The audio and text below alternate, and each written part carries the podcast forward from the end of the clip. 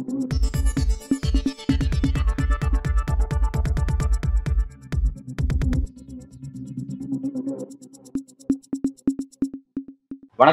இது news focus Tamil இன்றைய நேர்காணலில் நாம் சந்திக்க இருக்கும் சிறப்பு விருந்தினர் மூத்த பத்திரிகையாளர் திரு தராசு ஷியாம் அவர்கள். வணக்கம் அன்பழகன். சார் பொதுவா அண்ணாமலை அவர்கள் டெல்லிக்கு போயிட்டு வந்தா அங்க பத்திரிகையாளர் சந்திப்பு நடத்துவாரு. எல்லா விஷயமும் வெளிப்படையே பேசுவாரு. இந்த முறை அந்த பத்திரிகையாளர் சந்திப்பு தவிர்த்திருக்காரு. டெல்லியில என்ன நடந்துங்கிறத வெளிப்படையா அவர் பேசல. பிறகு டெல்லிக்கு போயிட்டு வந்தது இரண்டு வாரம் ஓய்வு அப்படிங்கிற மாதிரி ஒரு செய்தி வந்து வெளியே வந்திருக்கு. இதுக்கு முன்பு பல்வேறு அரசியல் தரங்கள் இருக்கிறதா சொல்லப்படுது. நீங்க இதை எப்படி பாக்குறீங்க சார்? டெல்லியில் என்ன நடந்திருக்கும் என்பதை இன்றைக்கு காலையில் பாரதிய ஜனதா நிர்வாகிகள் கூட்டத்தில் அமைப்பு பொதுச்செயலாளர் கேசவ விநாயகம் சூசகமாக உணர்த்தி விட்டார். அதாவது தனியாக போட்டியிட தயாராக இருக்க வேண்டும். ரெண்டாயிரத்தி பதினான்கில் தனியாக போட்டியிட்டு இந்த அளவுக்கு நாம் ஓட்டு வாங்கி இருக்கிறோம் ஒவ்வொரு மாவட்ட தலைவரும் என்னென்ன செய்து கொண்டிருக்கிறார்கள் என்கிற அளவுக்கு டெல்லி அது ரொம்ப நுணுக்கமாக கவனித்து வருகிறது. மைக்ரோ லெவலில் கவனித்து வருகிறது. எனவே மூன்றாவது அணியை அமைப்பதற்கான சாத்தியக்கூறுகள் இருக்கின்றன. இப்படி வந்து ஒரு சூசகமாக அவர் உணர்த்தி விட்டார். அதற்கு பிறகுதான் திரு அண்ணாமலை அவர்களின் பேச்சு. ஒரு வகையில் பார்த்தீர்கள் என்றால் அண்ணாமலை ஆரம்பத்திலிருந்து சொல்லி வந்தது இதுதான். ஆனால் டெல்லி தலைமை வந்து அதற்கு தயக்கம் காட்டியது. காரணம் தேசிய அளவிலே பல்வேறு நிகழ்வுகள். பாரதிய ஜனதா முன்பிருந்த அளவுக்கு தேர்தலை நம்பிக்கையோடு எதிர்கொள்ளவில்லை.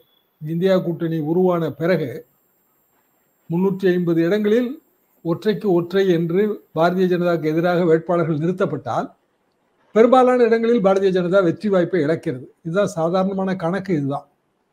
சமீப காலமாக அக்டோபர் மாதம் ஒன்னாம் தேதியிலிருந்து இன்று வரைக்கும் நடந்திருக்கிற ரெய்டுகளை எல்லாம் பார்த்தீர்கள் என்றாலே பாரதிய ஜனதாவின் பதற்றம் வந்து தெளிவாகவே தெரியும். அதாவது நமக்கெல்லாம் தெரிந்த ரெய்டுகள் எல்லாமே வந்து இங்கே தமிழ்நாட்டில் நடக்கிற ரெய்டை தான் நம்ம வந்து அதை பெருசாக பேசுகிறோம் ஆனால் இன்றைக்கு இன்றைக்கு மட்டும் இருக்கிற பட்டியலை பாருங்க. E D raid at West Bengal ministers house I T raid DMK DMK leaders house. I T raid in BRS leader in Telangana E D raid in Shivamogga Shivamogga in Karnataka இப்படி October மாதம் ஒன்றாம் தேதியிலிருந்து ஒரு MP கைது news click பத்திரிகை நிறுவனத்திற்கு seal இப்படி ஒரு பெரிய அடக்குமுறை தர்பார் நடக்கிறது. எப்போது அடக்குமுறை தலை தூக்குகிறதோ அப்போது உள்ளத்தில் இருக்கிற பயம்தான் தெளிய வெளியே வரும். இது இந்திரா காந்தி காலத்தில் பார்த்த விஷயம்தான். எமர்ஜென்சி எப்படி வந்தது? இந்திரா காந்தியின் பயம்தான் காரணம். இத்தனைக்கும் ஆயிரத்தி தொள்ளாயிரத்தி எழுபத்தி ஒண்ணுல பங்களாதேஷ் யுத்தத்துல வாவர வெற்றி அதற்கு பிறகு வந்து பொக்ரான் அணுகுண்டு வெடிப்பு சோதனை அதுல இந்திரா காந்திக்கு மிகப்பெரிய செல்வாக்கு. ஆனால் அடுத்த ஒரு வருடம் ஒன்றரை வருடத்திற்குள் அவர்களுக்கு அந்த அலகாபாத் ஹைகோர்ட் தீர்ப்புக்கு பிறகு பெரிய அச்சம் வந்துருச்சு. எனவே அவர்கள் எடுத்த முடிவுகள் எல்லாமே அரசியல் பிழையாக அமைந்தன. இறுதியில் வந்து எழுபத்தி ஏழில் இந்திரா காந்தி அம்மையார் தோற்கடிக்கப்பட்டார். என்பதில் மீண்டும் வந்தார். அது வரலாறு. இதுபோல பாரதிய ஜனதா ஆட்சி இந்த ஒன்பது வருடம் முடிந்த பிறகு பல்வேறு பரிணாம தோல்விகளிலே சிக்கி தவிக்கிறது. அதற்கு பிறகு இந்தியா கூட்டணி. உதாரணமாக இந்தியா கூட்டணியின் அச்சாணி தமிழ்நாடு தான் என்று நினைக்கும் போது தமிழ்நாட்டை தாறுமாறாக பிரதமர் மோடியே தாக்குகிறார். இந்து கோயில்கள் வந்து அரசு வெளியிட வெளியேற வேண்டும் என்று சொல்கிறார். இந்து கோயில் நாம் கட்டுப்பாட்டு சட்டம் ஆயிரத்தி தொள்ளாயிரத்தி இருபத்தி ஏழு ஆயிரத்தி தொள்ளாயிரத்தி இருபத்தி ஏழில் நீதி கட்சி. நீதி கட்சி ஒன்றுபட்ட மதராஸ் மாகாணத்தில் ஆட்சி செய்து வந்தது. அதாவது ஒரிசாவிலிருந்து தமிழ்நாடு வரைக்குமான இங்க கன்னியாகுமரி வரைக்குமான அவ்வளோ பெரிய பறந்து விரிந்த பிரதேசம். மதராஸ் மாகாணம். நான் சிறுவயது மாணவனாக இருக்கும் போதெல்லாம் மதராஸ் மாகாணம் என்று தான் படித்திருக்கிறேன். மூன்றாவது வகுப்பு நாலாவது வகுப்பு வரைக்கும். ஐம்பத்தாறு காலகட்டத்தில் வந்து மொழிவாரி மாநில பிரிப்புக்கு பிறகு இந்த எஞ்சிய பகுதி நம்ம மெட்ராஸ் ஸ்டேட்டாக இருந்தோம். அறுபத்தேழு அண்ணா காலத்துக்கு பிறகு தமிழ்நாடாக மாறி இருக்கிறோம் அப்போ இந்து கோவில்களில் அரசாங்க கட்டுப்பாடு என்பது இந்திய அரசியலமைப்பு சாசனத்தின் ஒரு பிரிவே அதை ஆதரிக்கிறது. ஒரு சாசனத்தின் நமது ஒரு பிரிவு இந்து கோயில்களுக்கு ஏதாவது ஒரு வகையில் கட்டுப்பாடு வேணும்னு சொல்லுது. Sir C P Ramaswamy commission ஆயிரத்தி தொள்ளாயிரத்தி அறுபது. அறுபது கமிஷன்ல இந்த சமய நன்கொடைகளை எல்லாம் ஒழுங்குபடுத்தணும். அதாவது மதம் சார்ந்த நன்கொடைகள் நம்ம தரோம் இல்லையா? அதெல்லாம் ஒழுங்குபடுத்துவதற்கு அமைப்பு வேணும்னு பரிந்துரை செஞ்சிருக்கு. ஐம்பதுகளுக்கு பிறகு இந்திய சட்ட கமிஷனே வந்து பரிந்துரை செய்திருக்கிறது. ஆனால் திடீரென்று பிரதமர் மோடி என்ன சொல்றாரு? தமிழ்நாட்டில் இந்து கோயில்கள் சுரண்டப்படுகின்றன. திமுக கைப்பற்றி ஆக்கிரமிப்பு செஞ்சிருக்கு அப்படின்னு சொல்றாரு திமுக கைப்பற்றி ஆக்கிரமிப்பு செய்திருக்கிறது. காமராஜர் ஆட்சி காலத்திலிருந்தே வந்து இந்து கோயில்கள் தமிழ்நாட்டில் ரொம்ப மேம்படுத்தப்பட்டு வந்திருக்கின்றன. ஜெயலலிதா ஆட்சி காலத்தில் திருக்கோயில்களில் வந்து அன்னதானம். திமுக ஆட்சி காலத்தில் ஆயிரம் ஆயிரமாவது கும்பாபிஷேகம் இப்போதான் நடந்து முடிந்தது. திரு சேகர் பாபு அவர்கள் அமைச்சரான பிறகு. இன்னும் சொல்லப்போனால் பழைய திமுக ஆட்சியில ஓடாத திருவாரூர் தேரை ஓட வைத்தது கலைஞர் தான். எப்போதுமே வந்து அறநிலையத்துறை தமிழ்நாட்டின் சிறப்பாக பணிபுரிகிற துறைகளில் ஒன்று. அந்த குறைகள் எப்படி வந்தது என்றால் நிலங்கள் குத்தகைக்கு விடப்பட்ட போது அந்த குத்தகைதாரர்கள் நிலங்களை திருப்பி கொடுக்க மறுத்தது கோவிலுக்கு சொந்தமான நிலங்களை ஆக்கிரமிப்பு செய்தது இதுல இருந்த குறைகளை எல்லாம் நம்ம கலைந்து கொண்டே வருகிறோம். எவ்வளவு நிலங்கள் வந்து மீட்பு செய்யப்பட்டதுனால திருக்கோவில் வெப்சைட்ல போய் பார்த்தீங்கனால இதெல்லாம் தெரியும். பெரிய ரகசியம்லாம் கிடையாது. பிரதமருக்கு இது தெரியும். இது போக நம்ம இருபத்தி ஏழுல இந்த சட்டம் நம்ம கொண்டு வந்த போது அதாவது முதல் அறநிலையத்துறை சட்டம் கொண்டு வந்த போது இப்போ ரொம்ப மேம்படுத்தி இருக்கோம் அதை. அந்த முதல் சட்டத்திலேயே வந்து ஒரிசா ஆந்திரா கேரளா கர்நாடகாவில் இருக்கிற திருக்கோவில்கள் அதில் கொண்டு வரப்பட்டிருக்கு. இங்கே எல்லா கோவில்கள்லேயும் வந்து அரசாங்கம் இல்லை. திருக்கோவில்களில் மட்டும்தான் அரசாங்கம் இருக்குது ஹெச்ஆர்சி இருக்குது இப்போ திருக்கோவில்களில் ஏன் இருக்குன்னா திருக்கோவில்களுக்கான சொத்து ரொம்ப ஜாஸ்தி. காரணம் பல்வேறு ம- மன்னர்கள் நிலப்பிரபுக்கள்லாம் அவங்க வந்து பெரிய அளவுக்கு வந்து நன்கொடைகள் கொடுத்துருக்காங்க. ஆயிரக்கணக்கான ஏக்கர் நிலங்கள். எனவே அவற்றை நாம் பாதுகாக்க வேண்டும். எனவே தான் இதை வந்து நாம் வைத்திருக்கிறோம். இன்னும் சொல்ல போனால் இந்த பரம்பரையாக அரங்காவலர் சிஸ்டத்தையே நம்ம ஒழிச்சிட்டோம். பரம்பரையாகவே பதவி வரக்கூடாதுன்னு நினைக்கிறதான ஜனநாயகம்? எண்பதுல எம்ஜிஆர் ஆட்சி காலத்தில் பரம்பரை கிராம் முன்சிப்பு பரம்பரை கர்ணம்லாம் ஒழிக்கப்படுது ஒழிக்கப்பட்டது. ஒரு ஒருவர் வந்து ஒரு கிராம் முன்சிப்பின் மகனாக பிறந்த காரணத்தாலேயே அவர் வந்து மீண்டும் கிராம் முன்சிப்பாக வருகிறார். கர்ணத்தின் மகனாக பிறந்த காலத்திலேயே மீண்டும் கர்ணமாக வருகிறார். இப்படி ஒரே குடும்பத்தோட ஆதிக்கத்துல அது சிக்குதுங்கிறதான குறைபாடே. அப்ப இந்து கோயில்கள்ல நீங்க அந்த மாதிரியான ஒரு சிஸ்டத்தை கொண்டு வந்தீங்கன்னா திருப்பி அதே தானே வரும். ஒரிசால வந்து கோவில் இப்போ சோம்நாத் கோயில் உதாரணம் எடுத்துங்க ஒரு ட்ரஸ்ட் கீழே வருது. ஃபிஃப்டி பர்சன்ட் வந்து கவர்மெண்ட்டு ஃபிஃப்டி பர்சன்ட் தனியார். நீங்க தனியார்லாம் பார்த்தீங்கன்னா யாருன்னா வாழ்நாள் அறங்காவலர்கள் வாழ்நாள் அறங்காவலர்களாக தனியாக இருக்காங்க. இன்னும் சொல்லப்போனால் பிரதமர் மோடி அமித்ஷா அப்புறம் வந்து பழைய அத்வானிஜி இவங்க எல்லாருமே அந்த அறங்காவலர் லிஸ்ட்ல இருக்காங்க. அப்ப அந்த முறைக்கு நம்ம போகணும்னு பிரதமர் சொல்றாரா? இப்படி அவருக்கு அந்த குழப்பங்கள் எதனால வருதுன்னா தோல்வி பயத்தால வருது. அவர் வந்து ஒரு பிரதமராக பேசவே இல்லை. ஒரு கட்சியோட தலைவராக தான் அவர் பேசியிருக்காரு அப்படின்ற மாதிரி விஷயத்த முன்வைக்கிறாங்க. எப்படி பாக்குறீங்க சார்? இல்ல கட்சியோட தலைவரா இருந்தாலும் பிரதமரா இருக்காருல்ல. அவர் வந்து ஒரு அரசு விழா நலத்திட்ட விழாக்கள் எல்லாம் பேசுறாருல்ல. நம்ம ஆளுநர் வந்து நலத்திட்ட விழாக்கள்ல அரசு விழாக்கள் எல்லாம் பேசுறாரு. பூணூல் அணிவிக்கிற சடங்கை செய்கிறார். அப்படின்னா பூணூல் போட்டவங்களாம் உயர்ந்தவங்களா? சரி ஒரு ஒரு குறிப்பிட்ட கம்யூனிட்டி வந்து முப்புரியை தனது அடையாளமாக வைத்திருக்கிறது. அவ்வளவுதான். அதுக்காக நான் முப்புரி போடணும்னு நான் சொல்லவே இல்லையே எந்த காலத்திலயும். நீங்க வந்து முப்புரியை அணிவித்து விட்டு இவர்கள்லாம் இனிமேல் பிராமணர்கள் சொல்லிடுவீங்களா? அப்படின்னா அவங்களெல்லாம் கோயிலுக்கு அனுப்பிடுவீங்களா? கருவறைக்குள்ள அனுப்பிடுவீங்களா?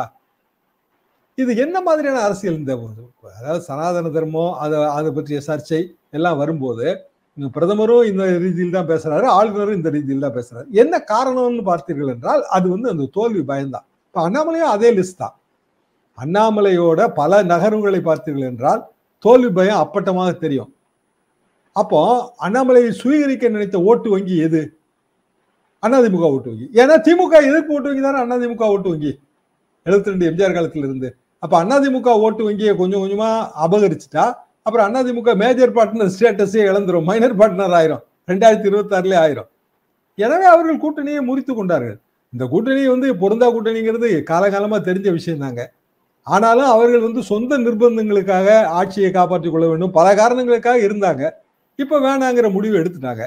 இப்போ வேணாங்கிற முடிவு எடுத்ததுக்கு பின்னால் வந்து அண்ணாமலையின் அதிரடியான பேச்சுகள் காரணமாக இருந்ததானா? இருந்தது. அது உண்மைதான்.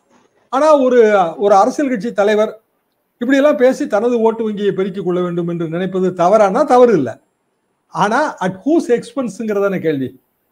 அதிமுகவோட செலவுல நம்ம வளரணும்னு நினைக்கும் போது அந்த முரண்பாடு வந்து அண்ணாமலைக்கு வந்து அந்த தோல்வி பயம் இருக்கு அப்படிங்கிறீங்க. தோல்வி பயம் இருக்கிறவர் எதுக்கு ஒரு பெரிய கட்சி பகைச்சு அந்த கட்சி வந்து தங்களோட கூட்டணி இல்லாத ஒரு சூழலுக்கு ஏன் தள்ளணும்? அதாவது அண்ணாமலைக்கு வந்து அனுபவம் இல்லை. அவர் ரெண்டரை வருஷம் தான் அவரோட பொலிட்டிக்கல் அனுபவம். ஐபிஎஸ் ஆகுறாரு ஐபிஎஸ் கேடரா கர்நாடகாவுக்கு போயிட்டாரு.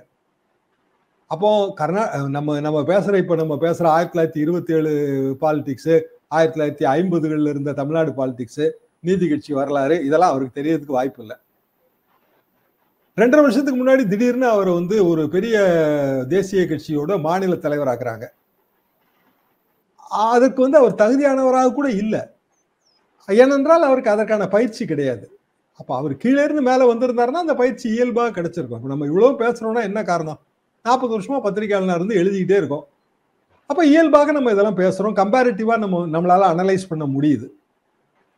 அப்போ தமிழ்நாடை பொறுத்த வரைக்கும் சட்டமன்ற தேர்தலில் மேஜர் பார்ட்னர் என்ன முடிவு எடுக்கிறாரோ அதான் எதிரொலிக்கும் இல்லையா? இப்போ ஆயிரத்தி தொள்ளாயிரத்தி எண்பது சட்டமன்ற தேர்தல் வந்தபோது காங்கிரஸ் கட்சியும் திமுகவும் ஆளுக்கு சரிவாதி அதாவது ஃபிஃப்டி ஃபிஃப்டி இந்த ரேஷியோவில் வந்து அவங்க கூட்டணி சேர வேண்டிய நிர்பந்தம் வந்துச்சு. எம்பி சுப்பிரமணியம் தலைவர். நான்லாம் பத்திரிகை அப்போ. எம்பி சுப்பிரமணியம் இந்திரா காந்தி அம்மாட்ட சொல்லி ரொம்ப வலியுறுத்தி திமுக பலவீனமாக இருக்குது ஃபிஃப்டி ஃபிஃப்டி அவங்க ஒத்துக்குவாங்கன்னு சொல்லி கடைசியில் ஃபிஃப்டி ஃபிஃப்டில நின்னாங்க. நூற்றி பதினேழு நூற்றி பதினேழு சீட்டு ரெண்டு பேரும். தோல்வி தான் கிடைச்சது. அதோட வந்து கலைஞர் வந்து இந்த விஷ பிரச்சனைக்கெல்லாம் அவர் தயாராகவே இல்லை. அப்பவுமே அவர் என்ன சொன்னார்னா இந்த கூட்டணி பொருந்தா கூட்டணி. எலியும் தவளையும் காலை கட்டிட்டு தண்ணியில் நீந்தின கதை. ஒன்று தரை இழுத்தது ஒன்று தண்ணி இழுத்தது இதே உதாரணம் தான் அவர் சொன்னார்.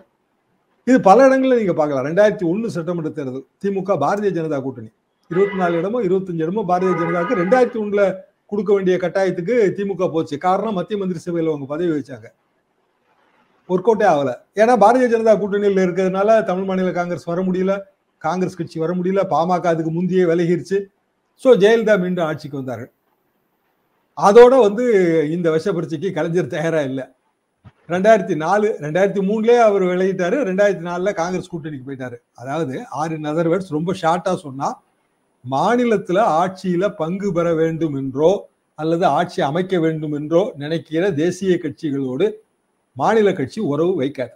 இது தமிழ்நாட்டுக்கு மட்டும் இல்லை இதுக்கும் பொருந்தும். உத்தரப்பிரதேசத்துக்கும் பொருந்தும். போன முறை வந்து காங்கிரஸ் கட்சி உத்தரப்பிரதேசத்தில் வந்து நிறைய இடங்களை பெற்று ரொம்ப கொஞ்சம் இடங்களை ஜெயிச்சாங்க. அதனாலதான் வந்து பாரதிய ஜனதா வெற்றி பெற முடிஞ்சது. அதோடய அவங்க வந்து இந்த ஆட்டத்துக்கே வரலன்ட்டாங்க. அப்போ மாநில கட்சி பலமா இருக்கும்போது நீ மத்திய ஆளுங்கட்சியாக இருந்தாலும் நீங்க பணிஞ்சுதான் போகணும். இல்ல நீங்க சொந்தமா வளரணும் பிரச்சனையே கிடையாது. நீங்க தனியா வளர்ந்துக்குங்க அவ்வளவுதானே. இப்ப சீமான் இருக்காரு எல்லாரையும் எதிர்க்கிறாரு. அவர் அவரோட ஓட்டு வங்கியே கொஞ்சம் கொஞ்சமா உயர்ந்துக்கிட்டே வராரு. ஒரு நூறு வருஷத்துக்குள்ள ஒரு எண்பத்தஞ்சு பர்சன்ட் ஓட்டுக்கு வந்துருவாரு. நீங்களும் அப்படிதான் வருவீங்க. கொஞ்சம் கொஞ்சமா உயர்ந்தா வந்து உங்க ஓட்டு வங்கியை உயர்த்ததுக்கு எத்தனை வருஷம் ஆகும்? அது வரைக்கும் கட்சிக்காரன் எல்லாம் சும்மா இருப்பாளா? எல்லாருக்கும் அரசியல் கனவு இருக்கு. எம்எல்ஏ ஆகலாம் எம்பி ஆகலாம். இல்ல வந்து ஒரு கவுன்சிலராவாச்சும் ஆகலாம்னு அரசியல் கனவோட தானங்க கட்சிக்கு வரான். இல்லைன்னா கை காசு செலவு பண்ணிட்டு எதுக்கு கட்சிக்கு வரணும்? நான் ஏன் காசு செலவு பண்ணிட்டு? எனக்கு என்ன கிடைக்குங்கிறதானே என் கேள்வி. இதெல்லாம் தேச சேவைக்கு வராங்களா இவங்கெல்லாம்? அதெல்லாம் கிடையாதுங்க. அரசியல் என்பதும் ஒரு வகையான கனவு தான். அந்த கனவுக்குள்ளதான் எல்லாரும் வராங்க. கனவு நிறைவேறலைன்னா விரக்தி தான் வரும். அண்ணாமலைக்கு இப்போ ஒரு விரக்தி வந்திருக்கோ அப்படிங்கிற சந்தேகம் எனக்கு இருக்கு. அவர் ஏதோ ஹுக்கும் டைகர் கா ஹுக்கும்னு சொல்லிட்டு அவர் பேட்டி எடுத்து கொடுப்பாரு. இப்போ பம்மி பதுங்குறாரு. இப்ப அவர் டெல்லிக்கு போயிட்டு வந்ததுக்கு பிறகு என்டிஏ கூட்டணி தமிழ்நாட்டுல அடுத்து எங்க நகருது அப்படிங்கிற ஒரு விஷயம் இருக்கு. திரும்பவும் அதிமுக தங்களோட கூட்டணி இணைச்சிக்க விரும்புறாங்களா? ஏன்னா எடப்பாடி பழனிசாமி வேற ஓப்பனா டிக்ளேர் பண்ணிட்டாரு. இது ரெண்டு கோடி தொண்டர்களோட முடிவுன்னு சொல்லிட்டாரு. திரும்ப அவரால் சேர முடியாத நெருக்கடி ஒரு உருவாயிருக்கு. இப்ப அடுத்து என்டிஏ கூட்டணி பாஜக என்ன சார் காணும் பாரதிய ஜனதா தனி அணி தான். அது இன்றைக்கு இந்த கூட்டத்திலேயே ஓரளவுக்கு அதை நம்ம புரிஞ்சுக்க முடிஞ்சது. கிட்டத்தட்ட அது தெளிவாகவே சொல்லிட்டாங்க. யார் இருப்பாங்கங்கிறதான் கேள்வி இப்போ. அதாவது அதிமுக கூட்டணி தனி கூட்டணி. அதற்கு யார் இருப்பார்கள்ங்கிறதுக்கான ஒரு சின்ன உதாரணம் வந்து நேற்று வந்து தமிழ் அன்சாரி போய் பார்த்தது. ஸோ அவங்க மைனாரிட்டி ஓட் பேங்கை நாங்கள் இழக்கலை அப்படிங்கிறத காட்ட விரும்புகிறாங்க அடிப்படையிலேயே இதில் வேற ஒரு பிரச்சனை இருக்குங்க. சிறுபான்மை ஓட்டு வங்கின்னு நம்ம நினைக்கிறது எல்லாமே இஸ்லாமிய கிறிஸ்தவ ஓட்டு வங்கி தான் இல்லையா? அது தவறு. சிறுபான்மை ஓட்டு வங்கியில மொழி சிறுபான்மையினர் ஓட்டு வங்கி இருக்கு. இங்க சென்னையில தெலுங்கு மொழி பேசுறவங்க ஓட்டு வங்கி பதினெட்டு பர்சன்ட் ஹிந்தி மொழி பேசுறவங்க ஓட்டு வங்கி இருக்கு. நீங்க மதுரை எடுத்துங்க தெலுங்கு மொழி பேசுற ஓட்டு வங்கி இருக்கு. கோயம்புத்தூர் எடுத்துங்க தெலுங்கு மொழி பேசுற ஓட்டு வங்கி இருக்கு.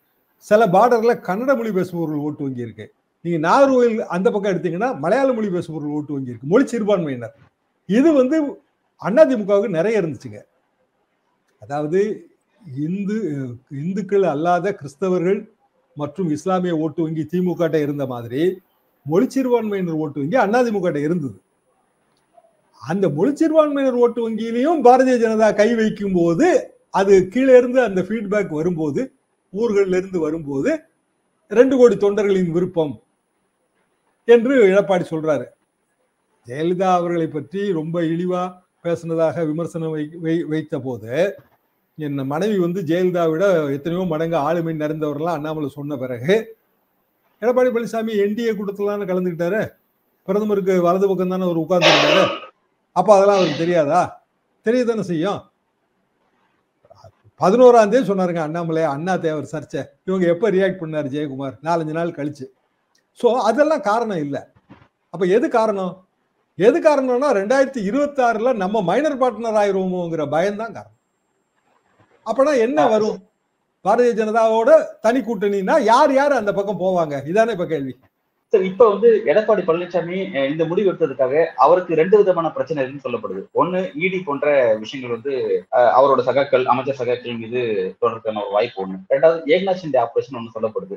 இது ரெண்டும் அஹ், இது கூட இன்னொன்னு கட்சியின் சின்னம் அஹ், ரெட்டலை முடக்கப்படுவது அப்படிங்கிற ஒரு விஷயம். ஏன்னா அதை கூட மறுதலை கூட கேள்வி எழுப்பியிருந்தாரு. அதுக்கான வாய்ப்பு இருந்துச்சுன்னா திமுக சாதகமா இருக்குன்னு சொல்லி சொல்லியிருந்தாரு. இந்த மாதிரி மூணு விதமான பிரச்சனைகள் இபிஎஸ் வரதுக்கான வாய்ப்பு இருக்கு. அது எப்படி ஒரு சமாளிப்பான்னு பார்க்கணும் இடி எல்லாம் சமாளிக்க தாங்க செய்யணும். இப்போ மற்ற கட்சி பா- ஆம் ஆத்மி பார்ட்டி நேற்றைக்கு சுப்ரீம் கோர்ட் கேட்குது இந்த இவர் சிசோடியா கேஸில். ஆம் ஆத்மி பார்ட்டிக்காக பெனிஃபிஷியரி ஆம் ஆத்மி பார்ட்டி தான். அந்த லிக்கர் ஸ்கேமில் ஆம் ஆத்மி பார்ட்டியை வந்து நீங்கள் ஏன் வந்து சேர்க்கலன்னு கேட்குது சிசோடியா வந்து பெனிஃபிஷியரி இல்லை. ஆனால் பார்ட்டி பெனிஃபிஷியரிங்கிறது சுப்ரீம் கோர்ட்டோட வியூ இப்போ வந்து அதை சேர்க்க போகிறாங்க அதாவது இந்திய வரலாற்றிலேயே இடி வழக்கில் ஒரு கட்சியை சேர்க்க கட்சியே அப்போ அது அதே நிலைமை தானே எல்லாத்துக்கும் வரப்போகுது. திமுகவோட செந்தில் பாலாஜி அந்த காலகட்டத்தில் வந்து அந்த கிரவுண்ட்ஸ் ஆஃப் அரெஸ்ட் சொல்லாதது தப்புங்கிறதா நான் வந்து எவ்வளோ விவாதங்களை எடுத்து சொன்னேன். அப்படியான உரிமை வந்து பிஎம்எல்ஏல இல்லை. இந்த மின்தானத்து சுப்ரீம் கோர்ட்டு ஒரு தீர்ப்பாவே கொடுத்துருச்சு. வேற ஒரு வழக்கில் அது தீர்ப்பாக கொடுத்துருச்சு. நீ கிரவுண்ட்ஸ் ஆஃப் அரெஸ்ட் சொல்லணும். அன்கோஆபரேட்டிவ் அப்படிங்கிற வார்த்தையை வந்து நீங்க பயன்படுத்துறீங்க. அப்படின்னா நீங்க வைக்கிற குற்றச்சாட்டெல்லாம் அவன் ஒத்துக்கணும்னு நினைக்கிறீங்களா? செந்தில் பாலாஜி என்ன சொன்னாங்க? அன்கோஆபரேட்டிவ் இதே மாதிரி தான் எல்லாரையும் சொல்றாங்க. இடி இடி மத்திய புலனாய்வு ஏஜென்சிகள். அப்படின்னா நீங்க என்ன எதிர்பார்க்குறீங்க? நான் உங்க பேர்ல ஒரு குற்றச்சாட்டு வைக்கிறேன். அது நீங்க ஒத்துக்கல அப்படின்னா நீங்க அன்கோஆபரேட்டிவ் அப்படிதானே? அது எப்படி இயற்கை நீதி ஆகும்னு சுப்ரீம் கோர்ட் கேட்குது இப்போ செந்தில் பாலாஜி த- ஊழல் செய்தார் ரெண்டாயிரத்தி பதினாலு பதினஞ்சுல வந்து ஜாப் ஸ்கேமு அது தனிக்கதை ஆனா எடுக்கப்படுகிற நடவடிக்கைகள் ரூல் ஆஃப் லால இருக்கணும்ல. சட்டத்தின் ஆட்சி. சட்டத்தின் ஆட்சி எது? டியூ ப்ராசஸ் உரிய நடைமுறைகள். அதான் சட்டத்தின் ஆட்சி. இப்போ அது இல்லை இடி சட்டத்தின் ஆட்சி நடத்தலை. டியூ ப்ராசஸ் இல்லை. நீ டிரான்ஸ்பரண்டா இருக்கணும் வெளிப்படைத்தன்மையோடு இருக்கணும். பயங்கரமான குற்றச்சாட்டு இடி மேர்ல. வேறொரு வழக்கில். அப்போ அதிமுகவுக்கும் இடி வரத்தான் செய்யும். அதை அவங்க எதிர்கொள்ள வேண்டியதுதான். வேற வழி இல்லையே. தேர்தலுக்கு கொஞ்சம் மாசம் தானே இருக்கு. எதிர்கொள்ளலாம்னு நினைச்சிருப்பாங்க. ஒன்று. ரெண்டாவது ஈடியா ரெண்டாயிரத்தி இருபத்தாறான்னு யோசிக்கும் போது ரெண்டாயிரத்தி இருபத்தாறு தானே அவங்களுக்கு தெரியும் முக்கியமா. ஷிண்டே மாதிரி இவர் போயிடுவாரு நம்ம எக்ஸ் மினிஸ்டர் வேல்மணி போயிடுவாரு முன்னாள் மினிஸ்டர்கள் எல்லாம் இழுத்துருவாங்க அப்படின்னா எங்க போவாங்க? பிஜேபிக்கா போவாங்க? பிஜேபி போய் என்ன பண்ண? எப்படி ஜெயிக்க முடியும்? பிஜேபியில நாளைக்கு வாசன் போறதா பிஜேபி அணியிலே இருக்காருன்னு வைங்க. எப்படி ஜெயிப்பார் வாசன்? வாசன் யாரோ ஒருத்தருக்கு எம்பி சீட் வாங்கி தராரு. வாசன் கட்சிக்கு செலவு பண்ணிட்டு இருக்கவங்க எல்லாம் யாரு எம்எல்ஏ ஆகணும் தானே செலவு பண்ணிட்டு இருக்காங்க. அப்போ ஒரு பட்டுக்கோட்டையிலயோ இல்லைன்னா வந்து திருவையாறுலயோ வந்து ஒரு எம்எல்ஏ வாசன் கட்சியில ஒரு எம்எல்ஏ டிக்கெட் பிஜேபியில நிக்கிறதா வச்சுக்கோ. பிஜேபி ஓட்டை மட்டும் வச்சு ஜெயிச்சிருவாங்களா அவங்க? அதிமுக ஓட்டு வேணும்ல? வேணும். இப்போ வேலூர்ல வந்து ஏசி சண்முகம் வந்து பிஜேபி ஓட்டை மட்டும் வச்சு ஜெயிச்சிருவாரா? ஒரு ரெண்டு லட்சம் ஓட்டு வாங்கலாம். எப்படி ஜெயிப்பாரு? அப்போ சிக்கல் இதுல என்னன்னா யாரு மேஜர் பார்ட்னருங்கிறது தான் கேள்வி. திமுக மேஜர் பார்ட்னர் அவங்க கூட்டணியில மாற்றுக்கிறதே கிடையாது. திமுக ஓட்டை வச்சு தான் ஜெயிக்க முடியும். அதிமுக மேஜர் பார்ட்னர் அதிமுக ஓட்டை வச்சு தான் ஜெயிக்க முடியும்.